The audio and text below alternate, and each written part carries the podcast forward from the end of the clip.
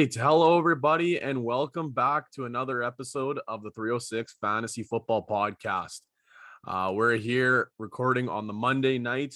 Unfortunately, daylight savings time is kicking our ass here. We haven't even had the start of the Monday nighter yet. So we're patiently waiting for the next couple minutes here to get the opening kickoff. But uh, we're adjusting our, our timetables a little bit here with uh, with unfortunate just an hour behind the regular schedule. But we're recording here Monday for our Wednesday, November 10th episode, our week nine recap here. And then we're also going to be preparing you guys for the week, uh, week 10 coming up here. So uh, before we start, uh, start the episode off here and we'll throw it over the fellas and say hello. We'll, we'll fire it off to, uh, to Zach. He's, uh, repping his nice Movember, got a good kickstart there. He's definitely got me beat. That's for sure. So Zach, what's going on?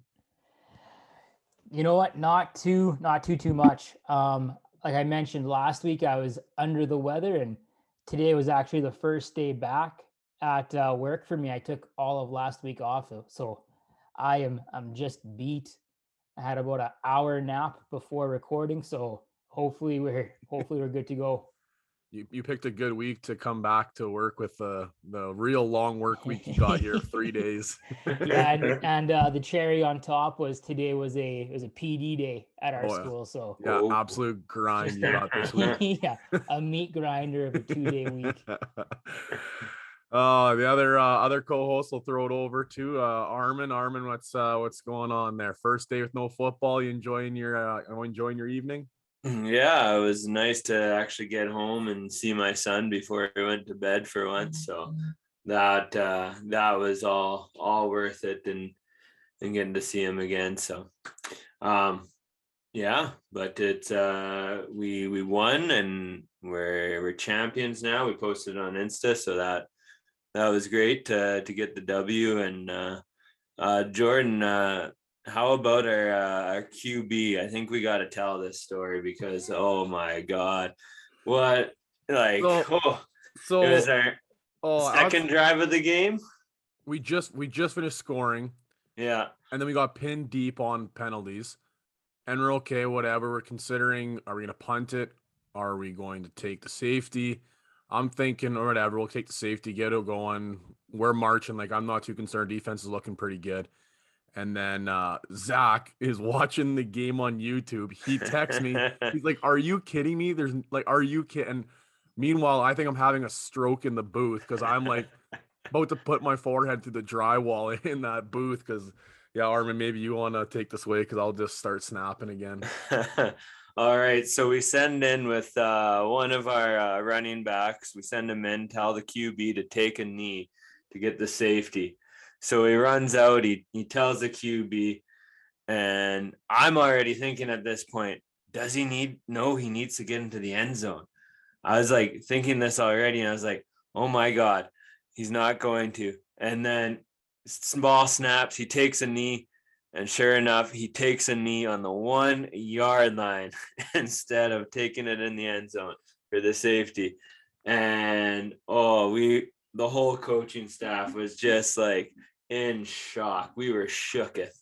I like oh, I've never been more baffled coaching or witnessing football in all my life. Yeah. Just like oh. I honestly just I just never expected something like that happen before. And it was like on we're on the one yard line. And I'm thinking you step backwards. You're like you could have got tackled. You could have just threw the ball through the end zone and I'd been less baffled. But took a took a knee on the one yard line and uh, yeah, that's seven yeah. points on the board real quick. yeah. But, so suffice to say, we spotted them a touchdown, but we still ended up coming out victorious. We won yeah. uh, 35 14. Yeah. So. Yeah, we can all laugh about it now. It's just going to be yeah. a good ongoing joke now for St. Mary football that uh, you will take knees on the one yard line. But yeah, it's all, it doesn't matter much now because it's, like you said, it's the season's over. We uh, not too often get finished the year with a W, so we'll take it and uh, we'll take our take our our ongoing joke with us into next football season here. But yeah, yeah. I think what was more shocking than um, that miscommunication, which granted, if he if he did tell the boy to take a knee, yeah, and not take a safety, that's uh, that might be on you guys there. That's exactly but, what uh, we said. Yeah. What was exactly more shocking was uh, I actually saw you guys punt not once but twice. Yeah, that's that was uh, uh that rocked my world uh two weeks ago playing you guys. We were getting the the defense ready all week, being like they they don't punt. Just simple as that. They don't punt. And then I think you guys punted once against us, and then I think I think I saw you guys punt twice against uh Carlton. So definitely a change to your colors for the past couple of years. Yeah, the, uh, it was almost boys, like a trick play for us. They Caught ganged- uh, teams off guard. they ganged up on poor Kurt. They're like, "Yeah, guess what? We're punting this year." It's like, "No, we're not." And they're like, "Yeah, we are." Slowly, slowly, we practiced that. I think we didn't get our first actual punt until like week six or something like that. But Yeah. yeah, we. I still like going on a third down, but oh well, we got in our repertoire now. We'll see what see what it Well, does we for us forward. We only punt it like twice a game. It, it's a very specific scenario. so- Yeah. Yeah, w- even like anything really outside the 30, we're going for on third down regardless. But I think the thing that was the most impressive about all this was man, the turnouts. There wasn't a breath of wind. I bet you it was like eight degrees at kickoff. And then as soon as that uh, got a little bit more darker there, I think hung around that minus five, but it was not cold whatsoever. Like it was not a breath of wind. There was about, I bet you 3,000 people there pretty easy. Like there, Three thousand people. I- honestly, Oh, I- it was packed. I guessed at 2,500 and I got told like, no, you're wrong. There's more people. I couldn't believe it. It was, it was packed in there. And I guess from like the, like from the booth where the video's being taken, you can only really see the one side, but the completely around the whole bowl was about eight rows deep. Like it was unbelievable. Yeah. My, my guess was, I'll take your word for it, but Griffiths holds 35. my, my guess was like 22, 2300. And it was like, we, we were not even started warm-ups. You couldn't find a parking spot.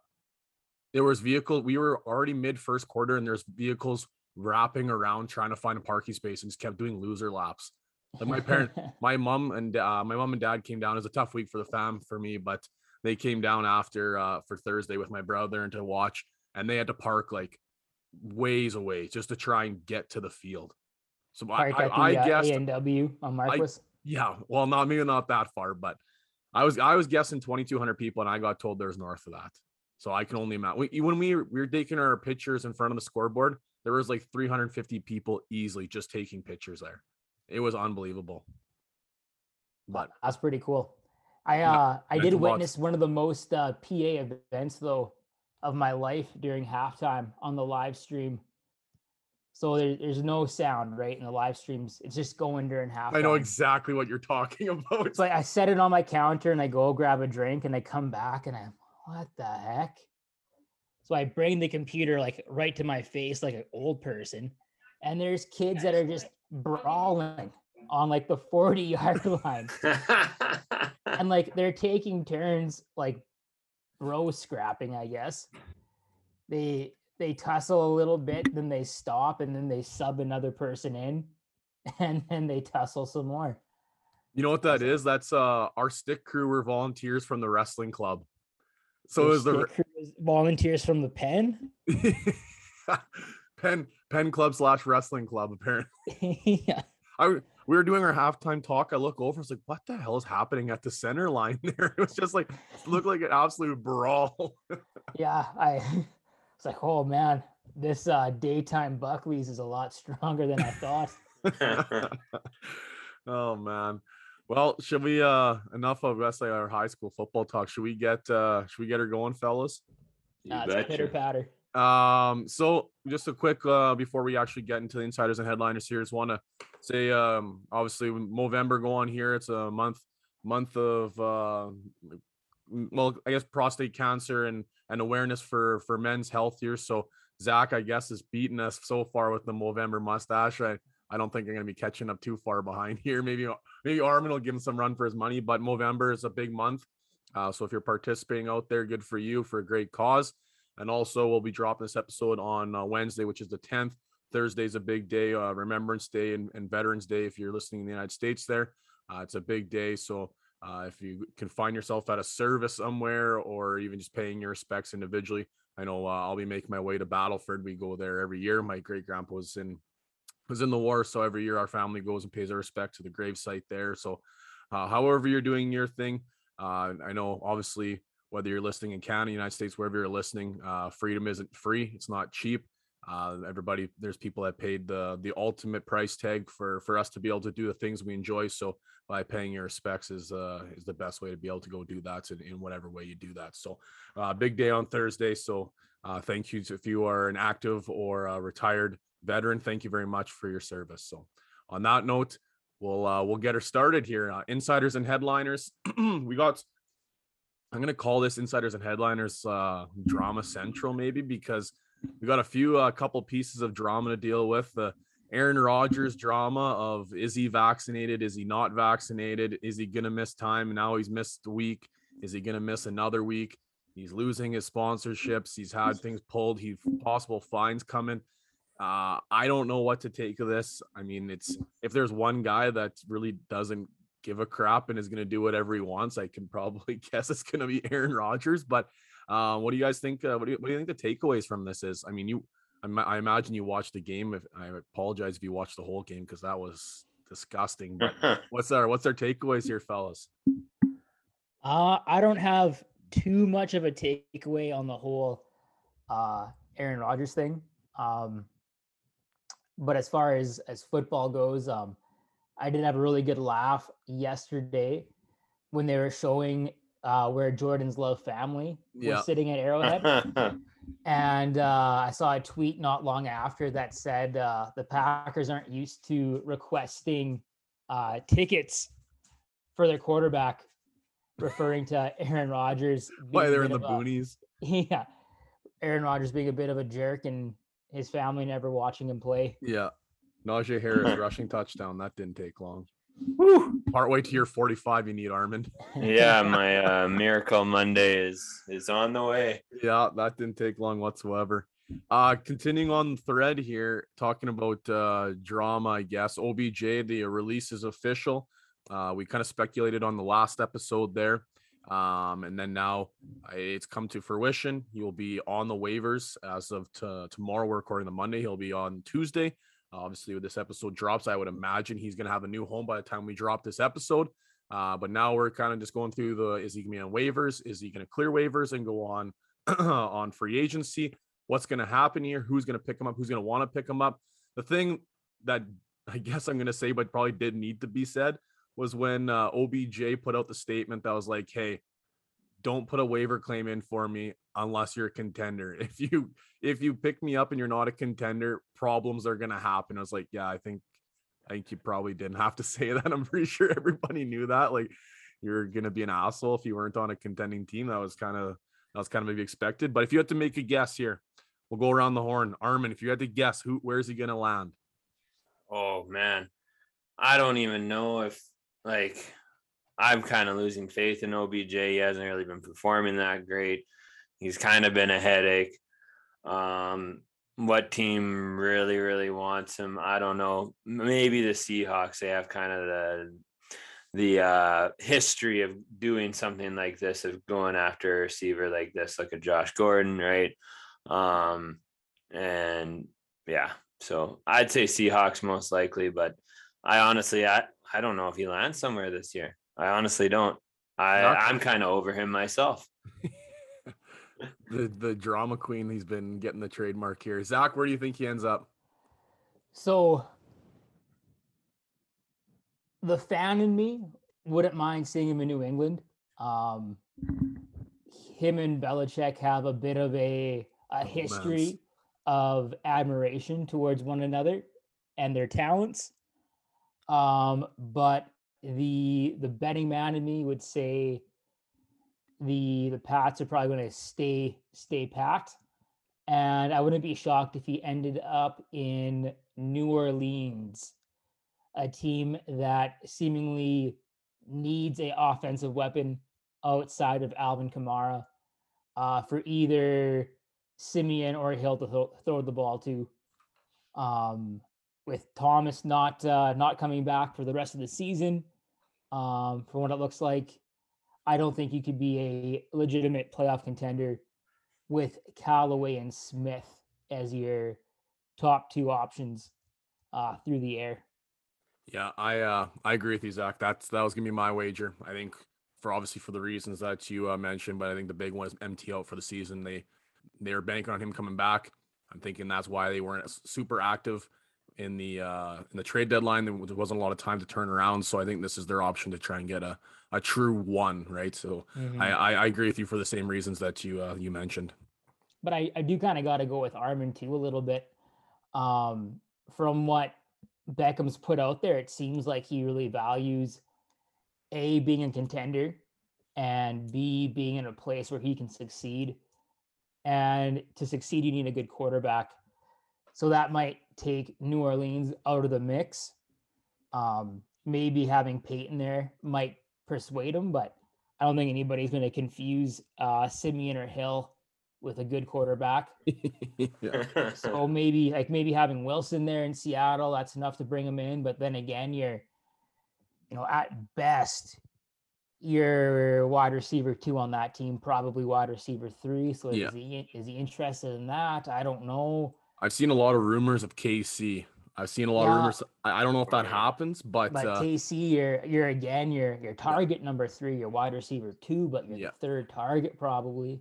and that's Mhm. we've seen what happens when you're not getting peppered the ball, right? So that's he he demands targets on and off the field. He demands targets, as we've seen by Odell Beckham Senior's uh, 14 and a half minute video he put out on social media. So um you mentioned an this. interesting one though would be uh the Las Vegas Raiders. I know they and we're gonna get to it in a second. They they uh reportedly have come to an agreement with DeSean Jackson, but uh they they still need a bona fide one receiver. Even before they lost Ruggs, I think they could have used a a true one.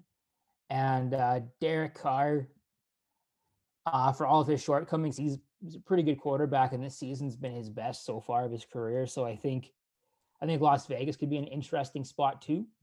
Mm, Yeah, I, well, yeah. there was there's rumors that um that Carr wanted to be paired up with Davante Adams following this season. So I guess you pair him up Odell with like what is going to be considered a rental, right? With that 7.25 million there to pick up, he becomes a free agent next year. It is a bit of an expensive rental, but uh it might be more enticing for for Adams to see okay, he can support a, a true wide receiver one. So it might be a little bit of a, a showcase for Adams maybe in the offseason, or I guess for more for Car Carso than not uh, Adams, but definitely Yep. definitely some side stories you can throw in there to add to the to the speculations, right? An- another side story is is going back to the Browns here. I am excited to see what uh, Donovan Peoples Jones can do now with no OBJ in there Had- at all. Had a really good week. Yeah. a really good week. And he he's a good athlete. He looks good. He's young. I I think uh, you could see a potential breakout at for the end of the season here, even for next year with him. Yeah. I definitely agree. Uh, we had a couple names thrown out here that we're gonna get to um, in the insiders and headliners here. One was uh, Russell Wilson. Uh, he has been cleared now for to play. Whether he does play for sure or not, but he's cleared to participate this upcoming week. Um, so I, I'm would imagine we're gonna see him playing in Lambeau. Uh, are we gonna see Russell Wilson versus Aaron Rodgers? We don't know. It's too early in the week to tell for the Aaron Rodgers situation. But uh, this is Imagine if all, you bought tickets to that game I early in the season and you probably paid through the nose, but you're like, that's good. I got two prime quarterbacks, That is two so- future Hall of Famers. And then you roll in there and you're like, God dang it. Seeing Geno Smith and Jordan Love. That is so funny that you said that because one of my best friends, his girlfriend bought him tickets for that game and they're going. He texted me as soon as the Aaron Rodgers news broke. He's like, I hope this doesn't run into me going to Lambeau next week. So that's so funny that you mentioned that one of my best friends is actually traveling to that game. So yeah, he's living that nightmare right now, Zach. like it doesn't take away from the fact that you're you know you're you're at a historic stadium you're seeing two you know two desperate teams going at it um and like just like the atmosphere is going to be fantastic i'm sure. But gosh like what could have been such a great offensive showdown with with adams and jones and rodgers and dk and lockett and, and wilson but yeah Well, and Chris Carson finger seen the field this week too is reported, so they throw his name in that mix there too. Oh yeah, the vaunted offensive weapon. yeah, Um, Yeah, he, um, yeah, that's that's got to be a kick in the uh kick in the gut right there. he had uh, he had tickets to go see him a couple years back, and then the week before Rodgers broke his collarbone. Didn't get to see Rodgers. Now he's got tickets for this game. Might not get to see Rodgers again. He said he's close. I just stopped buying tickets, I guess. But uh, we'll, finish up the rest of these uh, insiders and headliners. Uh, Chase Edmonds. You, if you watched the game yesterday, he left the left the field after the first play uh, with a high ankle sprain. So they're expecting him to miss uh, for sure this week, probably a couple weeks. I know they came with a statement saying they're not ready to write him off this week, but it's a high ankle sprain. I imagine he's going to miss probably two to three weeks potentially with that. If maybe you might see the the short term IR potentially. So um, Michael Gallup has been cleared and expected to probably play uh, this upcoming week here for Dallas. Which, if you watch that game, they're going to need as many of the uh, offensive weapons as they can get to try and not get goosed again. I, I mean, they didn't get goosed, but really they did. Uh, and then Zach Zach hinted at this one as well. Uh, DeSean Jackson signing in Vegas uh, to clear up that uh, receiving room or help out that receiving room with a, maybe a, a field stretcher trying to to uh, extend his career a little bit. He, he, got requested a trade from the Rams, got cut, and then now has been signed uh, with Vegas. So that'll uh, that'll finish up our insiders and headliners, and it'll get us into our uh, weekly recap. Um, and I'm going to start our studs and duds here uh, with talking about Chase Edmonds going down. Somebody needs to step up and that would be James Conner. And did he step up in a big way? Um, right now, he is the number one fantasy football player on the week, and I can't see too many people overtaking him. Shit. 35, 35.8 points in half point PPR scoring, 24 carries for 96 yards and two, and five receptions for 77 yards and one. And that was all within like the first half. It was it was unbelievable. He had quite the game. Uh, he is going to be an absolute waiver wire darling if uh, if you don't have him owned already, uh, especially with uh, Chase Edmonds going to be missing some time. Uh, James Conner trying to relive some of those glory days he had carrying fantasy teams to championships in Pittsburgh, and there's a good chance he's going to be doing that for the next couple weeks with uh, Arizona. So have yourself a game there, James Conner you know what, with you know, Benjamin being down and James Conner did pretty good, but the guy to watch here is you know Benjamin. Got his first career touchdown too, and yeah. he absolutely blow up that DB too. So yeah. Every time I see him touch the ball, he looks good. To be honest, I, I actually like him as a prospect. Um, Zach, you're you're stud. so this one, I'll say this one with just a little bit of crow. Um, Jonathan Taylor, I believe Armin and I both sold last week's prop bet that he would not finish as a top five running back. Or maybe Armin, maybe you bought. I don't know. I bought. I, def- I, I bought. definitely sold. After after our game when we we like just missed the end of the Thursday night or after our football game, first thing I said to Armin, Jonathan Taylor might be the number one running back on the week. we high five. yes, we're more pumped about that than the win. Maybe I don't even know. so Jonathan Taylor, 19 carries, 172 yards, two tutties, two receptions, 28 recept or receiving yards. Um, fantastic week, 33 points in half point settings. Um, I was watching that game and it was just a roller coaster. I uh, I despise both teams. Um, was really hoping Mike White would just light the world on fire again and just really cause some mayhem in New York with with Zach Wilson, number two overall on the bench. Um, but then Mike White goes down and Taylor's going off, and I'm just like, I can't catch a dang break here. and I had Ty Johnson in a league as a like a flex play, and was like, Ty Johnson, you stink tonight. You haven't got me anything until like the final two drives where he was just getting dump offs and some draws and receiving that, touchdown too, didn't he? Yep, that made up for made up for a lot of the disappointment with Jonathan Taylor, where Ty Johnson went from like three point two points to like eleven point eight in a matter of probably twenty minutes.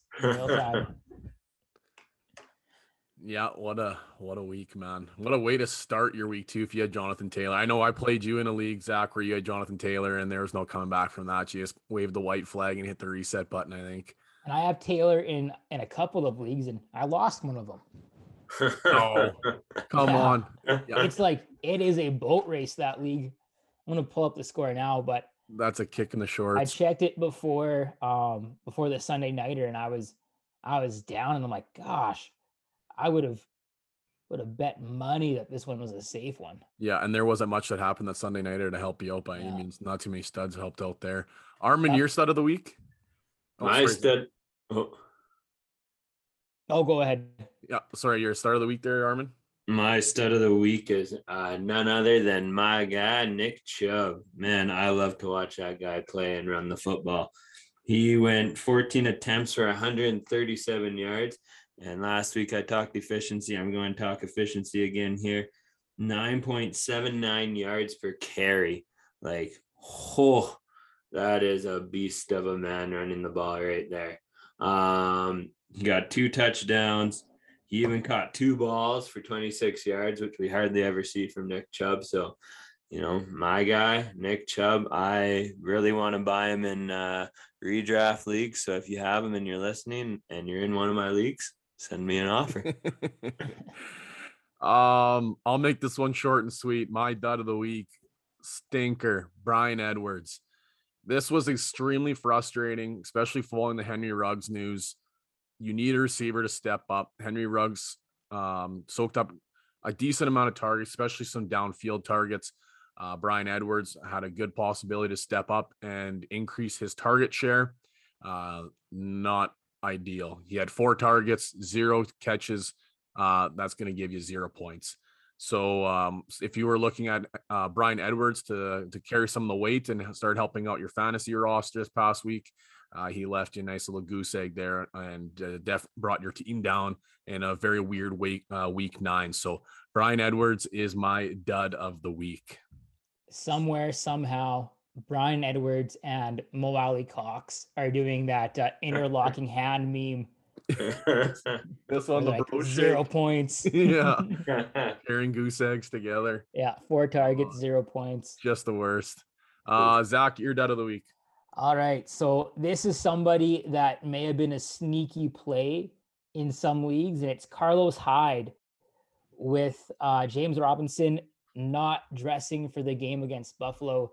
Uh, myself included, thought Carlos Hyde was primed for potentially a big day on the ground for the Jaguars. Uh, he definitely had the opportunity with 21 rushing attempts uh, but he was only able to manifest that into 67 rushing yards. Uh, he had uh, two receptions for six yards, and the cherry on top of a very disappointing day was the one fumble that he lost. So somebody that had little to no competition for a uh, on the ground against the Buffalo Bills was only able to muster 5.8 points. Yeah, especially when you thought you were gonna have, like you mentioned, that sneaky start, and people are trying to frantically pick him up after the James Robinson news, and nah, not so much. Uh, Armin, your s- uh, your dud of the week. I went with Aaron Jones for my dud of the week. He only put up 5.3 half point PPR points. He had 12 carries for 53 yards, which efficiency isn't the worst, but you know, with Rodgers being out, you would have expected the running back in Green Bay to then eat a little bit more than than that. And one uh one RB ended up doing all right, and that was AJ Dillon and Jones looked like the inferior back. Um, man, I'm going to AJ Dillon here. I'm actually impressed with his uh, receiving ability this year. Have you seen some of his catches?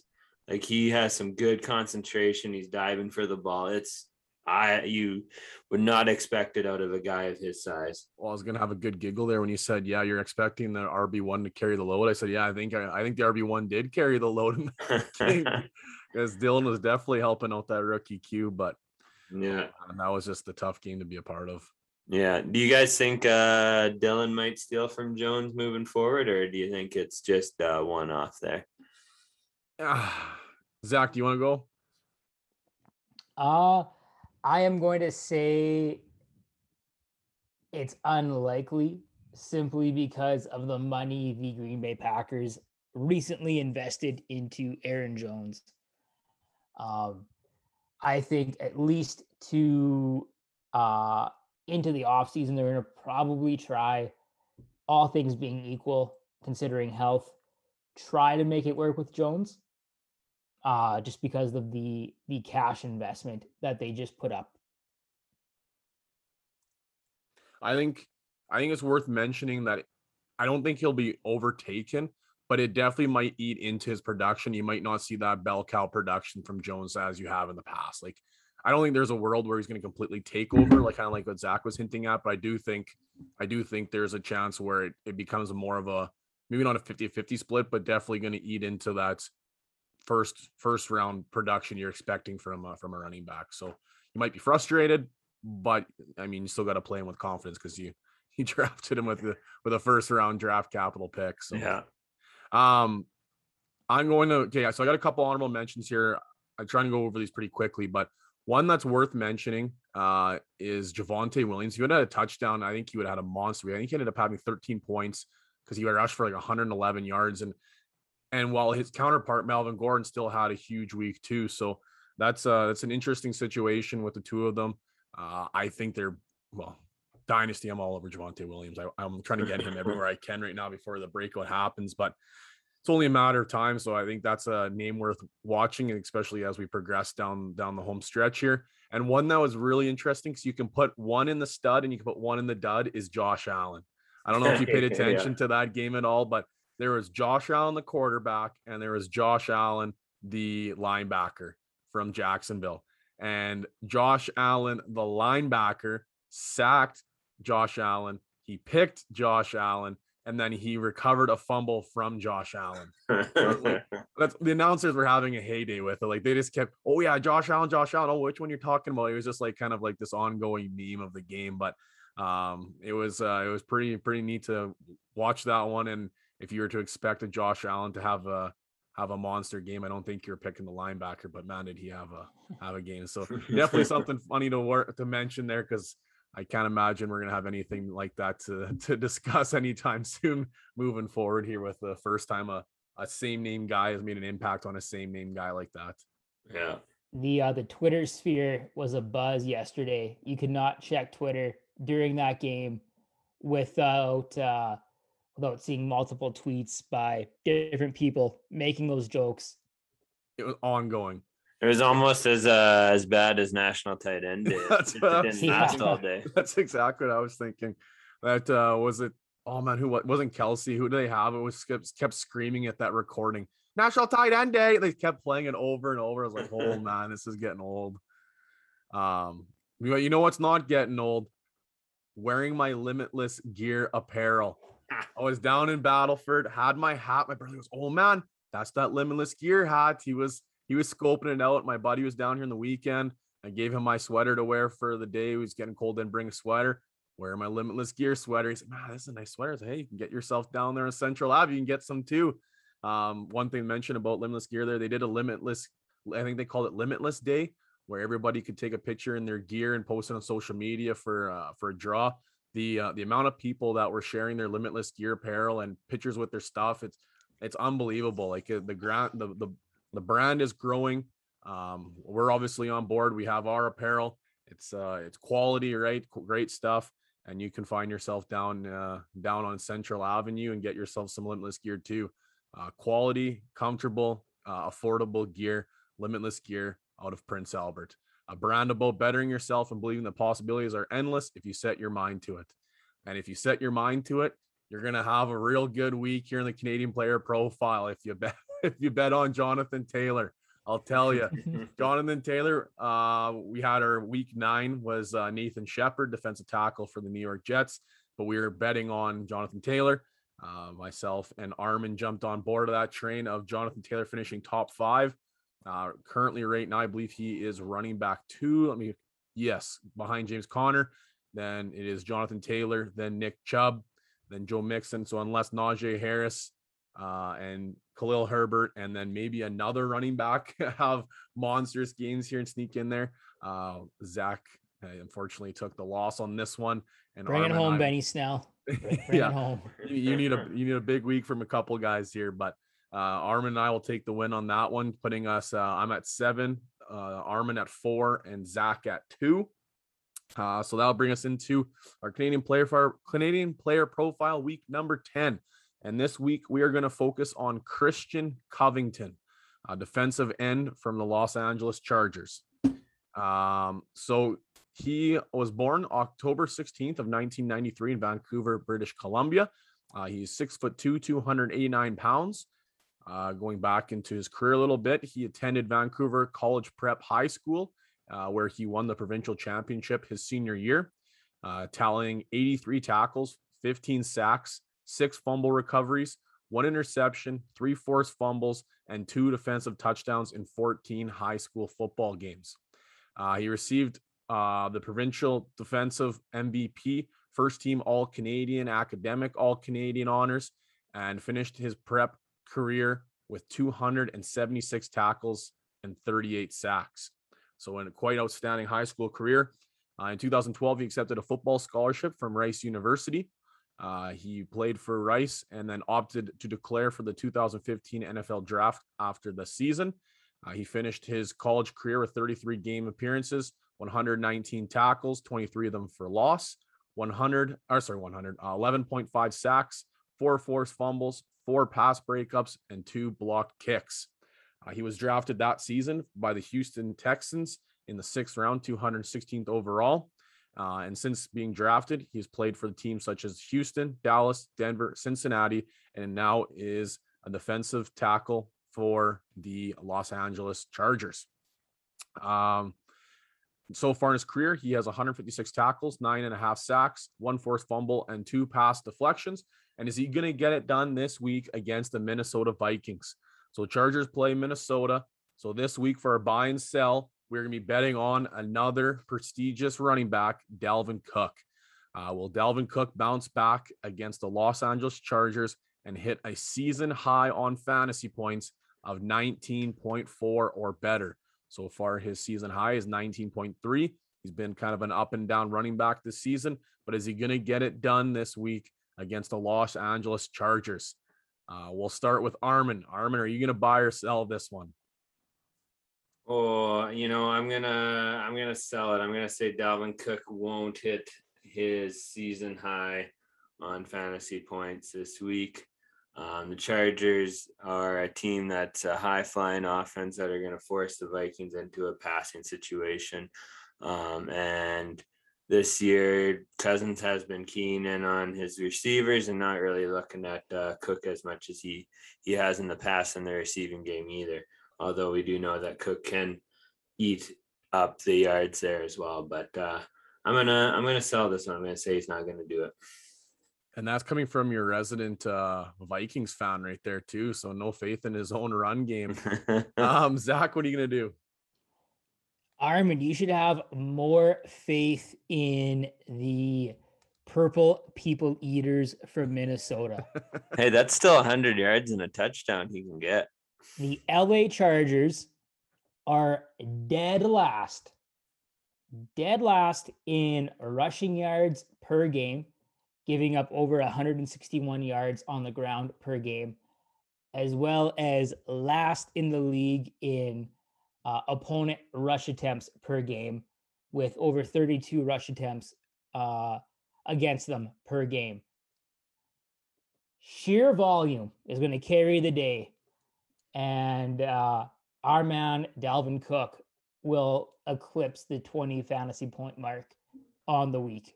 Yeah, I'm uh, I'm with you on that, Zach. They're averaging 23.5 points against. Um, I'm kind of eating some crow on this one because I I said earlier in the pod that I think the Vikings are going to go back to their uh, their tradition. They're going to run the ball better, and then their passing offense is going to take a hit. Um, I've put my foot in my mouth on that one because both Thielen and Jefferson have had themselves quite the quite the year, and Osborn has been able a kind of a streamer spot filler if you needed him at times. Uh, but this week, Dalvin Cook, he's gonna he's gonna go back to tradition. Dalvin Cook, he's gonna get it done in the air. He's gonna get it done on the ground. Uh, going back, I think uh, the Chargers, like you said, it's gonna be a high flying game. I think the Chargers are gonna be the ones that are gonna be behind the eight ball. I think the Vikings are gonna be putting the pedal on the gas, and the Chargers are gonna be playing from behind. So I am going to buy with Zach on this one. Well, I'm, I'm bound to win then. Yeah, we we're, we're trying to get Zach back into Yeah. the ball game here. And uh, as long as uh, Jefferson is run blocking down the field like he did yesterday, Believable. doing the double windmills at 20 miles per hour down the sideline, Dalvin Cook can't not go over 20. Now, oh man, I I didn't catch that in the game, but Twitter was absolutely buzzing about that. I'm gonna see if I can get the clip and I'll see if I can put it on our socials because it is worth a laugh. It looks like um uh Crazy Fist. What's that movie from when he's doing Crazy Fist and he's Oh. swinging like this?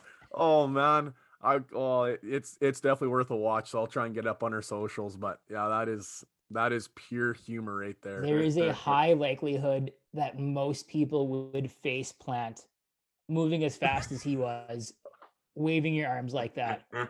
The only thing moving faster than his feet were his arms, I think. Absolutely. well, Armin, you're betting against your Vikings, so I hope you uh I hope you can chew on your foot come next week when we're recapping our Canadian player pro- profile here. So E- either way, I'll be happy. Yeah, well, There you go. unless unless he uh unless he hits the mark and they lose. Oh, don't even. no, we suck again. Yeah. All right. Continuing our weekly uh, preview here. Uh, one thing that I want to mention about being aware of, uh, and we're gonna have a little bit of discussion here before we hit into some of the guys, uh, or sorry, like some of the players, full stream ahead, or start sit, etc. Um, and I'm gonna talk about buying wins. Okay, so if you are a team that is middle of the pack, maybe outside looking in, especially if you're a fringe team, you're in that ninth, tenth spot, uh, you're trying to make the playoffs you're outside looking in. You got to do what you got to do to get wins. And I talked to Armin about this when we were joking on the field the other day. And I kind of gave him a little bit of insight about some things I've done to be to buy wins.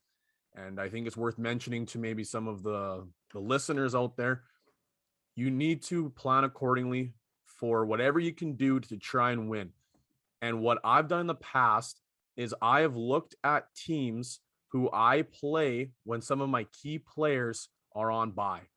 Say, for example, I am the, um, let's say, uh, I don't know. Last year, I think who the heck was it that I did this with? Maybe it was Allen Robinson when he was playing really good. And I was the Allen Robinson owner, and he had a bye week in week 12. So I looked at who I was playing in week 12. So I would trade Allen Robinson to that player a week or two in advance, get a key player that's already done bye week, so I don't miss the bye week. And then they're also missing a really key player. So when you're looking, you're trying to set yourself up to give yourself the best possibility for wins. So sometimes you got to trade a player maybe when you're on bye so you can get that win. Well, you can flip the tables. Now, not only are they're down their best player, but they're also down another player on bye week. Do You trade Allen Robinson for uh, last year, like Keenan Allen, two players that were doing really, really well. Well, you gain Keenan Allen and he loses Keenan Allen and also loses Allen Robinson when he's going to be playing you that week 12. So you're setting your opponent up to give you an advantage. So maybe maybe those are something to consider if you're an outside team looking to get a win.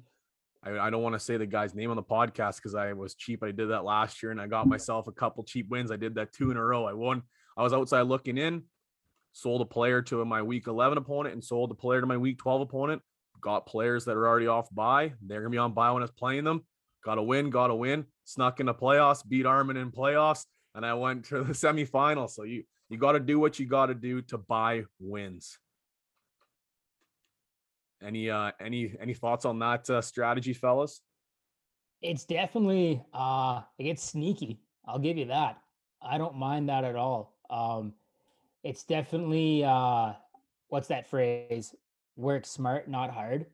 Um no sense in mining the waiver wires trying to find a spot or find a guy to replace that spot if you can just trade that guy away and and bring somebody else in, especially if it's equal value like in your example, flipping Robinson for Allen, that's that's apples for apples, if you ask me. Yeah.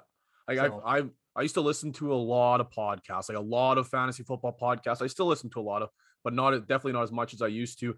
And I've never heard any advice like this before. And that's something that I wanted to give was like they talk about buying wins and then you maybe trade a player while they're on bye week because you can't like you maybe take a little bit of a loss on the trade because the, it's better than trying to pick up whoever you're going to get on waiver wire and potentially take the loss, right? But Yeah. you maybe in the trade, you even like Zach was mentioning, if it's apples to apples, maybe if you take a little bit of a loss on the trade, but it's still better than taking a loss on the week because at the end of the day, you need to make playoffs. Anybody in any given week can win it. An eight can upset a one in the playoffs. All you got to do is you got to get into playoffs. So what's the point of being the team in the ninth hole with the best looking roster and you didn't make playoffs? So if you are, say, for example, week 14, maybe you're the Jonathan Taylor owner who was on bye week of week 14. He's producing right now. You need a win, trade him to the person you're playing week 14. Try and trade JT for maybe Austin Ekeler off of a bit of a down week. Right. If you can flip Austin Ekeler for JT against the guy you're playing on week 14, you're almost guaranteeing yourself a win to get yourself into the playoffs. So it's it's taking that opportunity to get almost guarantee yourself the win so that you can get to the dance. Because that's the whole point of fantasy football is to get to the playoffs. No, and I, think that's another good piece of advice is taking advantage of the the poor performance. If Austin Ekeler has a down week, trying to capitalize on that opportunity where the owner might be a little frustrated and being like, ah, gosh, he only gave me, I'm not even sure how many points he got, but say he got me like 10 points and I, I was expecting 22 points from him uh, and then you offer him, you know, a good trade, a fair trade, he that, that's an easy trade to make. Um, you can make that argument for both you guys. That owner wants to get uh, get rid of the guy that underperformed, and uh, you're you're setting yourself up well for that bye week filling. So For reference, Austin Definitely. Ekeler got 9.7. yeah, so uh, Perfect, perfect trade target. advantage. Yeah, take Yeah. advantage of that owner that's frustrated. Another good uh, target would be Darrell Henderson. I, I was he was my stud of the week last week. I think he put up like 30 some points. This week he left a little bit injured. The whole Rams offense was out of sync. That's a that's a good trade target. Maybe the guy is a little bit nervous that maybe he's a little nicked up and uh, he's gonna be on this downward tra- uh, trajectory with the Rams offense. Maybe you can get a, a premier RB one for a discounted price, right? Like kind of like what Zach was mentioning. It's another good name to throw out there. Another one would be maybe Tyler Lockett. Guys are frustrated with Tyler Lockett. He's been looking kind of poor without uh without Russell Wilson. Now Russell Wilson's coming back, and someone you could probably get on on the discount, right? And the bye week he's already passed. His bye week was this past week. You got him for the remainder of the season, probably with Russ for the remainder of the season, um, injury bearing, right? Those are those are guys that you might be able to get on on the cheaper side. Whole idea is right buy low, sell high. And that's that's what we're trying to do. We're trying to help you get wins here at this point of the season for sure to get yourself into the dance. That being said, let's talk about some uh, starts and sits to hopefully get you in the dance here uh, with week number 10. Um, last week, definitely some uh, some start sits that I think uh, would have helped you get over the hump a little bit. Fortunately, some of our start sits were were hinging on the success of Miami Dolphins, but unfortunately, Tua uh, being injured and out uh, with a fracture in his finger. That whole offense kind of took a little bit of a, a hit, unfortunately, but uh, still, you weren't you weren't completely destroyed by some of those starts. Um, and we're gonna hopefully build off that here with our week uh, ten, with our week ten starts of the week. So, uh, Armin, why don't you uh, start with your full stream ahead here uh, for week number ten? All right. Um, so my uh, stream ahead for this week is I'm going with Baker Mayfield. Um, he's available in quite a few leagues. This week I had a tough time really nailing down a, a great stream for this week that was owned in in uh, less than 50% of weeks. And then I saw Mayfield sitting there and I was like, you know what?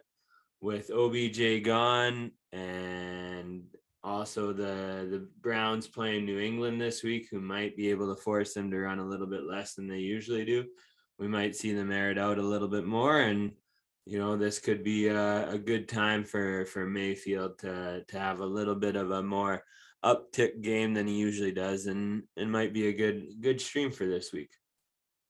yeah, we'll see what he can do with uh man. Now that they've got the rushing platform coming back with Nick Chubb coming healthy and maybe get the receivers in action, like you mentioned, see what Donovan Peoples-Jones can do. And and well, somebody's got to throw in the ball, and that's obviously going to be Baker Baker Mayfield. And you almost got to feel like he's got something to prove now. Hey, like the the public opinion, obviously a lot of people are siding with OBJ. Like I saw a lot of those Minnesota players were wearing free OBJ t-shirts during warmups. You know, a lot of people yeah. are siding with OBJ in this, and maybe look to Baker to get that little chip on his shoulder, maybe, and show the world that what he's capable of. I don't know. We'll, we'll see what happens here. Yeah. Um, start of the week, uh, Zach. Let's hear it. All right. So this week I am starting one of our uh rookie darlings from the the preseason. Uh, I am looking at starting Rashod Bateman, wide receiver for the Baltimore Ravens against the Miami Dolphins.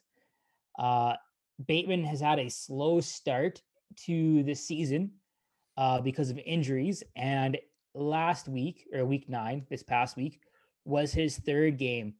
In that game, he saw eight targets, good for 20% of uh, the targets from Lamar Jackson. Um, over the course of the first three weeks of his career, he's seen 22%, 14%, and 20% of the team's target share. Uh, this season, Miami is giving up the third most passing yards uh, per game. If there is ever a, ch- a, time for Lamar Jackson to put up some big points, uh, put up some passing yards, it may just well be uh, Sunday against the Miami Dolphins. This is a back-to-back rookie wide receiver starts for you too. Jalen yeah, Waddle, Ja'Marr Chase, week. week twelve, baby, yep. or week eleven. Well, you could be starting him off of his uh, down week first first down week of his career. I'll see how he's gonna bounce back, Ja'Marr Chase. Yeah, I like that one, Zach. They're starting to air it out a little bit more. And you know, you know the old saying, like you don't want rookie wide receivers early in the season. You want them late in the season or they're or year two, and that's a that's a name to watch out for because you can you you could easily pick him up off waiver wires. Rashod Bateman. You yep. could a lot of leagues he's on waivers. You could pick him up and he can become a starter for you for the remainder of the season. Definitely somebody that we'll be plugging into our starting lineup in our charity league. That's for sure. Um, Armin, let's uh let's hear your start of the week. All right, I'm going with Hunter Renfrow. He has been a target machine, um, especially in PPR all season long. Um, and since Ruggs left, now he's he's got even more targets. Even with DeSean Jackson's coming in there, I I'm guessing he'll only be targeted once or twice per game for a big long bomb, and otherwise it's it's Renfrow and Waller season in uh, in Vegas there, and they're playing a juicy matchup against Kansas City, who has been allowing um, offenses to do a lot more than they should against that that team. So I'm I'm anticipating good things from Renfrow continuing on. I I should have started him in uh, a league this week, and I didn't, and I'm kicking myself. I'm not making that mistake this week. Yeah, I definitely don't hate that start of the week there. Uh, Armin. He, especially if you're in a PPR format whatsoever, like that's a guy that every time he just touches the ball, it's like, yeah, there's a point. Yeah, there's a point. You, you know how Jamison Crowder was last year, where you look up and all of a sudden he's got multiple like 15 to 20 point games, and you're like, where is this coming from? That's Renfrow this year. Like, yeah. Um, my start of the week, I talked about him at the top of the episode.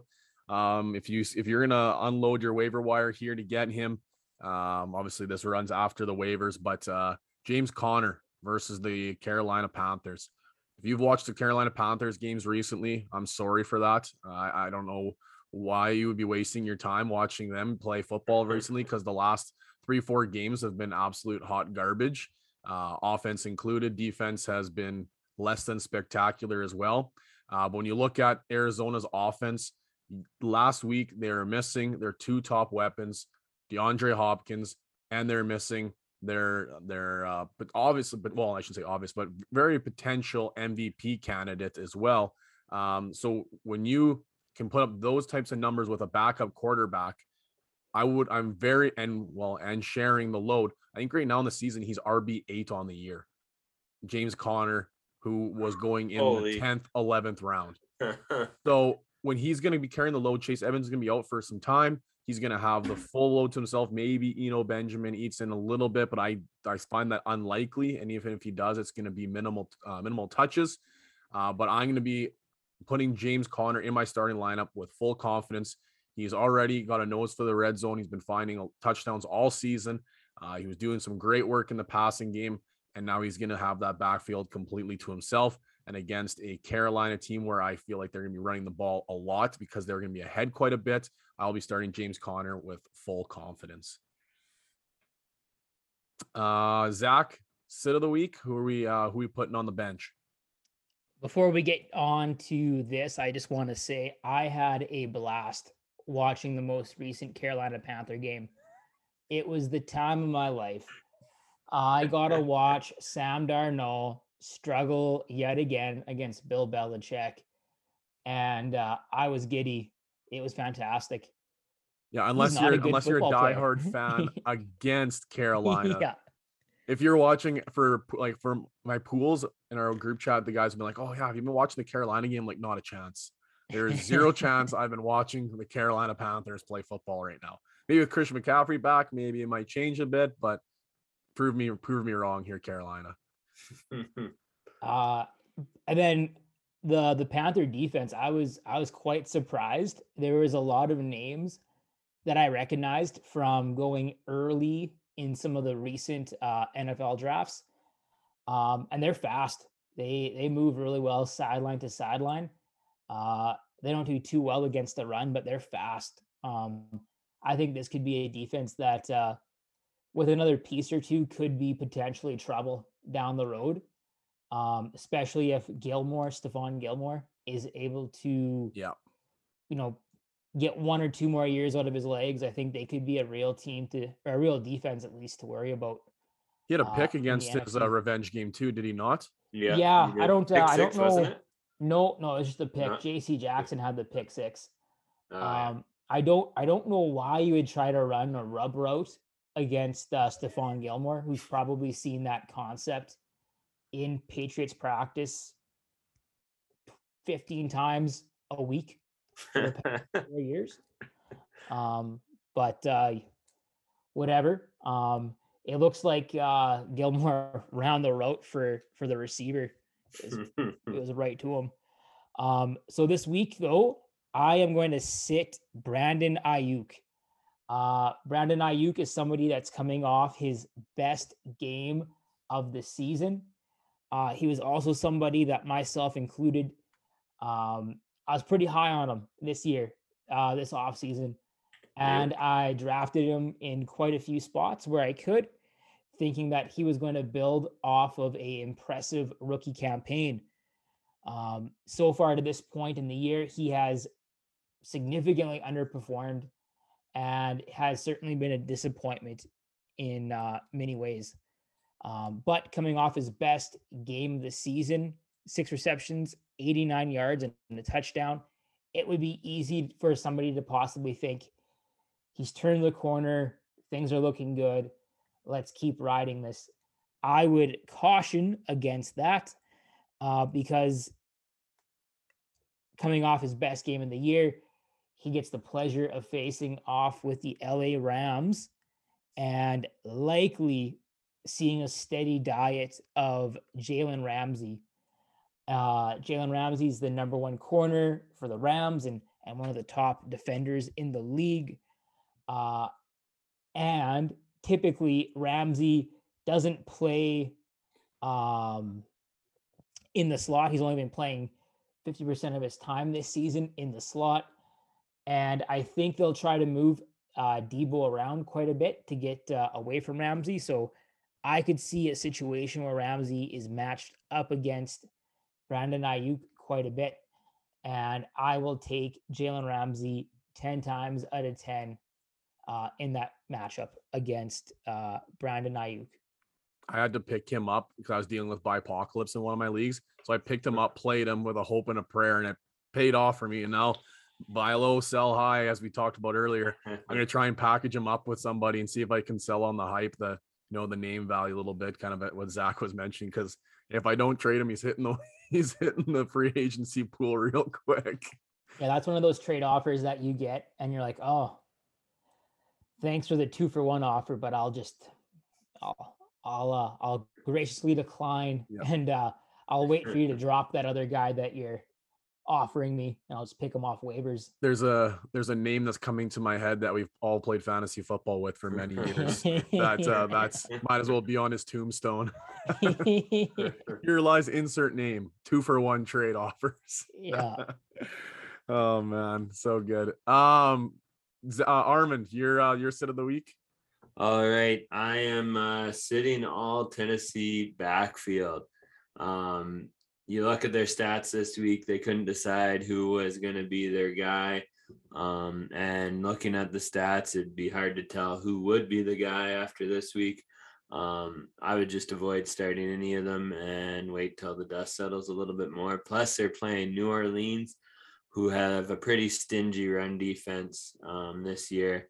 Um, so let uh, let uh, Tannehill sling the ball a bit more and uh, wow, actually, what did Tennessee's offense do this week? I was looking back at that, going off on a tangent here, but uh, man, I looked at the score and I was like, oh, someone on Tennessee's got to be having a good night, and uh, nobody was. It was weird, like Pick six. I think they had Yeah. like a weird shovel pass to uh, uh to Swaim. Like it was just kind of one of those weird games. Yeah. So uh yeah, I'd avoid that Tennessee running back group anyways, going going forward until we we know for sure. Um you just can't start them with confidence right now, so just avoid them.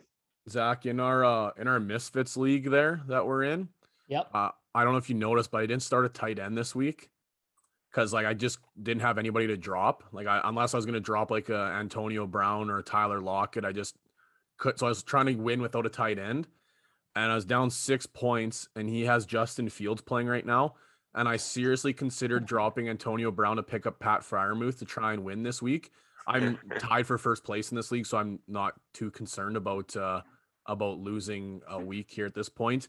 But Pat Freiermuth has already got like six catches for six catches for 40 yards and a touchdown, which I think would have covered the distance here. Because looking at uh, Justin Fields' stat line right now is nothing but uh, under underperforming. He just I, it was six yards just before this, and then he just threw a 20 yard 20 yard completion, but six yards and interception with Pratt Freiermuth having a bit of a day would have uh, actually maybe got me the win. But I think that was one of those ones where I was willing to take the loss in that situation. But it was like when uh, when you played me in fantasy a couple years back and you decided not to have a kicker against me.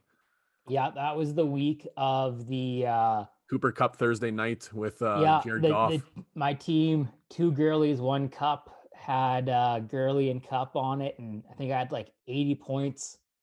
well, you had uh, come you had Friday them two, morning. and you had and you had uh, Jared Goff. Oh yeah, it was when it rains, it pours. It was fantastic. And I uh got dunked on. couldn't uh similar situation to you. I didn't feel like dropping anybody uh for a kicker, so went kickerless. and still beat me. Yeah. I mean, It's embarrassing. most times you're not set up with a an 80 or a 90 point head start going Yeah. into Sunday. So Yeah, I was uh I was choked. I was like, oh yeah, I'm gonna. Uh, he's not gonna be able to pick up a kicker. I'm gonna win. I don't think I even came close. Um, my sit of the week here is going to be the wide receivers from the Green Bay Packers hinging an Aaron Rodgers return. So I know there's a lot moving in that spot, and I know you can't sit Davante Adams, but man, you probably could, which is the sad thing because um, there was nobody you wanted in that offense with Jordan Love. Uh, he's a rookie quarterback, his first career start. And if there was a position where he was going to get it done, it's against the Kansas City defense. They're the number two defense um, that you want to play against, and number one for passing yards. And if you can't get it done against KC's defense, I can't imagine you're going to get it done at all. And uh, going against Seattle here, I'm not expecting Jordan Love to produce. Now, most teams aren't starting Jordan Love, but he's got to get the ball moving if you're going to start. Um, if you're going to start Green Bay Packers wide receivers, and um, unfortunately, this is a position where you can't rely on any of them. I, I can't imagine you have the cojones to sit Davante Adams, nor am I encouraging you to, but you got to severely downgrade his performance and your expectations, and you can't touch anybody else uh, other than your two first round picks, in, in my opinion, because uh, that they're not they're gonna have a hard time moving the ball. uh, already proven. If you if you watch that Sunday afternoon matinee, it's uh, I, I don't want too much part of that. If you have the the confidence, like Armin talked about, if you're gonna start uh, you're gonna start AJ Dillon, go for it. But any other passing options, I, I can I cannot endorse that. If you if you watched any of Jordan Love's performance from that game, so I'll be sitting all wide receivers from the Green Bay Packers. Um, final segment of the week. And like I say every week, it is my favorite segment. Last week, uh, Zach picked up another W, picked up the cover to cover the spread. So he's brought himself back to 500. Let's see if he can finally get himself over the hump here. Uh, Zach, what is your upset of the week? All righty, we are going full Carrie Underwood. Jesus, take the wheel.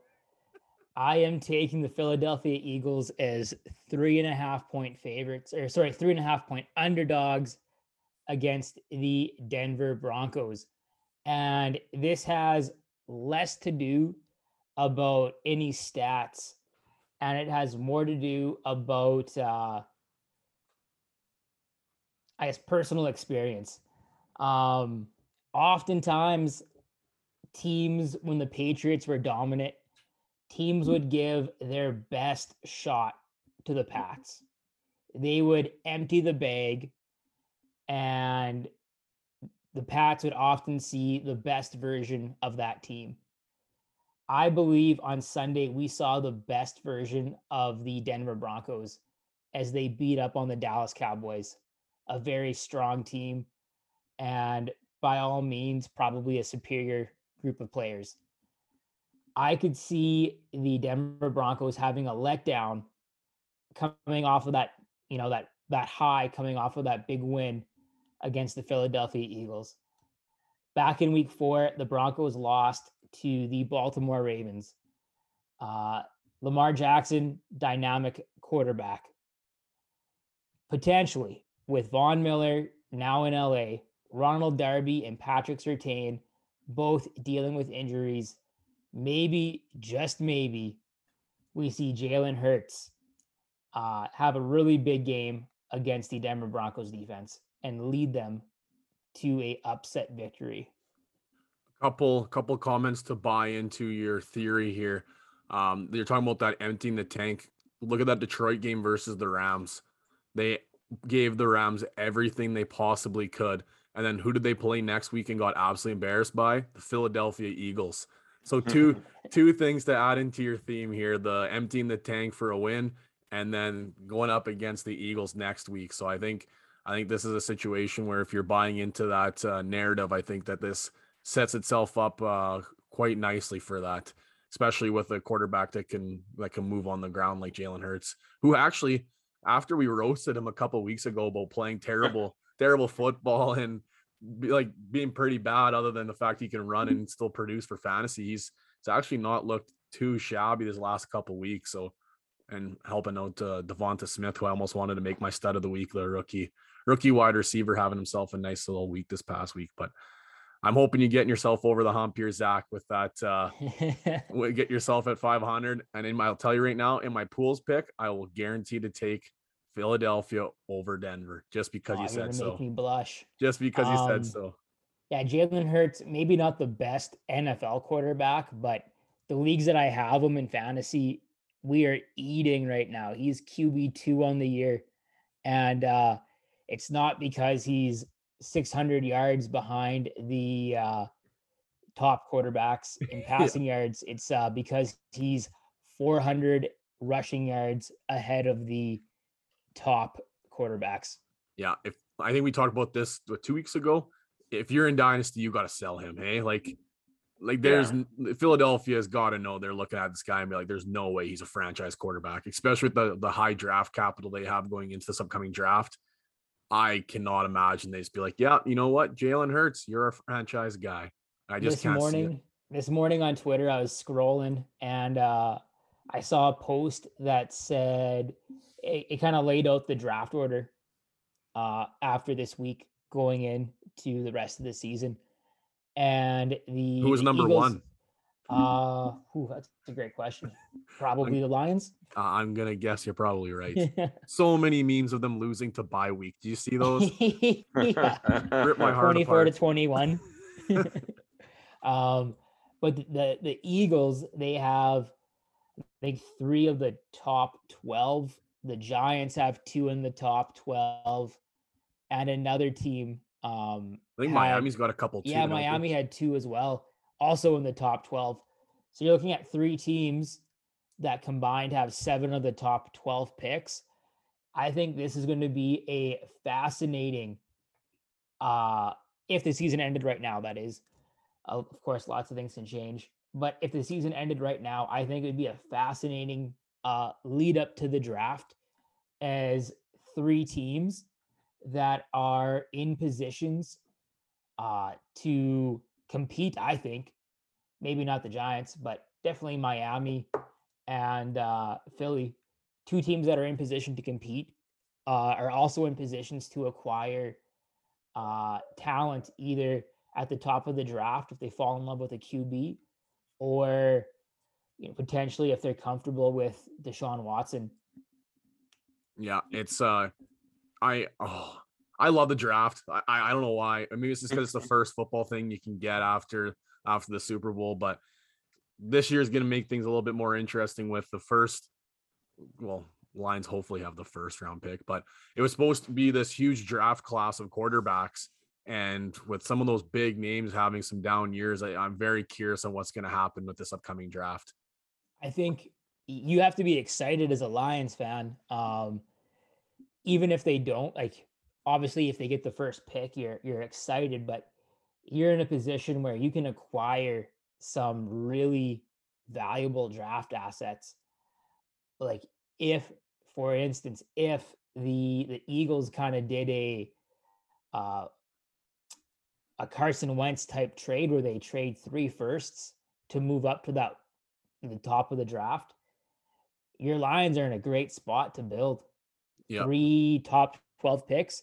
You don't even have like you probably want to go quarterback, but you could go defense or offensive line or uh, skill position and then have a really good core in position, a good core in place for maybe the year after to draft like a Bryce Young or a uh, DJ Kalamazoo there from Clemson. Yeah. Um, like if you're not happy with the quarterbacks this year, so Hard done think- by not to take that uh, lineman from Oregon. Like he's that uh, was a defensive end. right? Yeah. yeah, Oh man, ho- he almost like he's potential Chase Young. t- We're talking about here, you know, like difference maker on the line. But when you need a quarterback that bad, it's.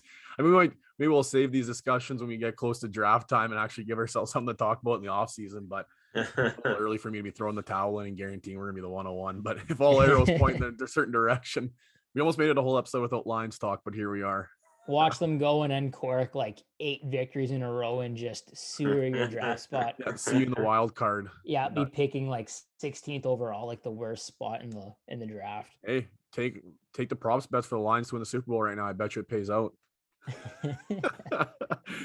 Anyhow, um, I'm sure that we can wrap it up on that note here with uh maybe the worst um worst betting advice we can give after we just listen to Zach's unreal betting advice here. So um but we'll wrap that one up here, folks. That'll do it for uh episode number 27 of the 306 Fantasy Football Podcast.